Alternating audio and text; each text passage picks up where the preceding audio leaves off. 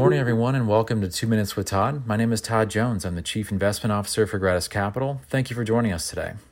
Let's get started with a look at global equity markets.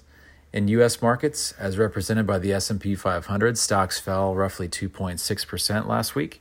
In international developed markets, represented by the MSCI EAFE, those indexes rose roughly 0.4%, representing roughly a 3% divergence between the two. This is something that we've been looking for. As you may recall, we've recently upgraded our international developed exposure to an overweight from a neutral weight roughly two to three months ago. What might be the problem with US stocks and what's causing them to sell off here recently over the last two weeks? Well, there are many reasons, but most likely has to do with the relative valuation between US and international stocks, as that's been our contention as well as the differential in inflation. Uh, last week, we got a report out of the Bureau of Labor and Statistics, which showed that the U.S. inflation rate was rising at a higher than expected 0.4% on a month over month basis. Recall that uh, higher levels of rapidly accelerating inflation uh, is not good for stock prices or bond prices for that matter. And that primarily has to do with the fact that down the road, if uh, inflation is seen to be a problem, then bond yields have to rise to meet that inflation, and that creates competition for stocks over the long term.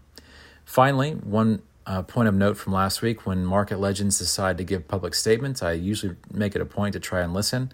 And last week, Stan Druckenmiller uh, of George Soros uh, family office fame, whose long term track record is nearly unmatched by any investor alive today, gave an interview with CNBC last week on Wednesday indicating that he thought it was a very challenging market to be an investor in right now.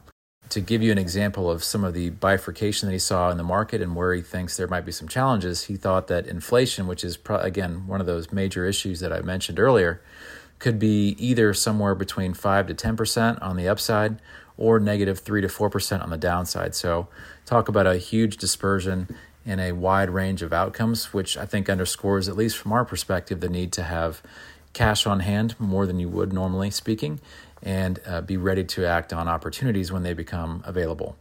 Thanks for joining us this week. We'll talk to you next week. Thank you.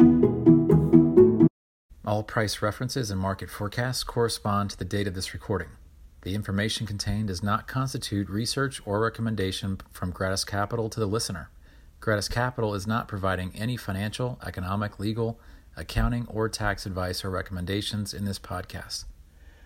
In addition, the receipt of this podcast by any listener is not to be taken as constituting the giving of investment advice by Gratus Capital to that listener.